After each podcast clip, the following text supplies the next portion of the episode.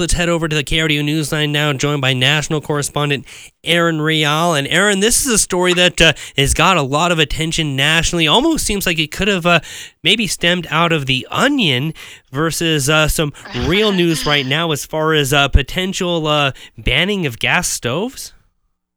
I know this one. I mean, if you want to get people fired up, come into their kitchens. It seems like this is where you get them uh, all riled up. At the U.S. Consumer Product Safety Commission, the CPSC, they plan to take action to address the pollution which is coming out of gas stoves, which they say can cause health and respiratory problems. They say it's a hidden hazard and that any option is on the table and that products that can't be made safe can be banned. So, natural gas stoves, by the number, they're in 40% of U.S. homes and they emit air pollutants. We know this. They emit nitrogen dioxide, carbon monoxide, fine particulates, and apparently they emit them at levels that both the EPA and the World Health Organization say are unsafe and linked to respiratory illness, cardiovascular problems, cancer, and other health conditions. And there was actually a peer reviewed research paper published last month that found that more than 12% of current childhood asthma cases in the US can be attributed to gas stove use. So this is quickly becoming political. You have Senator Cory Booker and Representative Don Beyer both Democrats urging action. They're calling gas stove emissions a cumulative burden on the Black, Latino, and low income household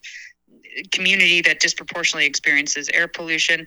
And then on the other side of the aisle, you have Republicans criticizing this move as, as potential government overreach. So everyone has a dog in this fight. Um, but what I think is really interesting is if you look at what the appliance makers are saying, because frankly, they're slated to make money either way. If you're forced to get a new electric stove or a gas one and, they say that really it's ventilation. It comes down to ventilation and this is direct quote from the association of home appliance manufacturers. It's a dc based trade group. They say quote ventilation is really where the discussion should be rather than banning one particular type of technology. We may need some behavior changes. We may need people to turn on their hoods when cooking yeah, that's definitely a big question because, again, you know, as you mentioned, really the uh, the industry group has uh, really no dog in this state because they're going to end up selling you a stove if you have to replace it or not. But uh, why not? Maybe again, instead of banning stoves, look at uh, maybe some code changes as far as uh, right. making the exhaust uh, more effective and getting some of those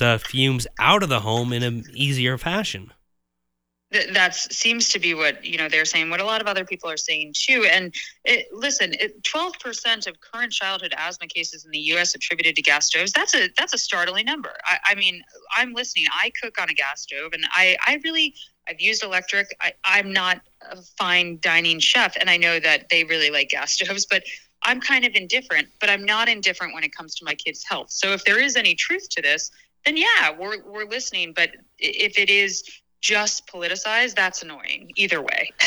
yeah, and you know, is there any kind of indication as far as uh, when a time frame might be for this that uh, the the initial group, that uh, consumer protection group, is uh, kind of stated that they'd like to have some kind of resolution on this?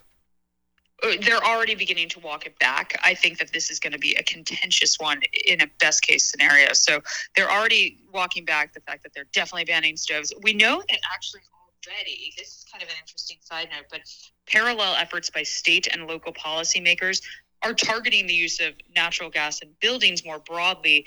And and I know in New York, I believe it's a building over seven stories. It can't be built with natural gas. It has to be electric. So so it depends on where you are. I think LA has a similar policy. But yes, this is we're beginning to see this yeah, it'll definitely be interesting. And of course, as we've seen with a number number of other issues, uh, policy wise, is also some of these consumer things. If it really does get a hold in, you know, say New York and LA, of course, it would uh, make more sense just to have it all unified due to uh, the sales uh, going on throughout the rest of the nation. So definitely something I'm sure this won't be our last conversation about. Oh, for sure, no. Absolutely. Well, Aaron, we appreciate the uh, time and joining us here this morning on KRDO's Morning News. Thanks. Have a great day.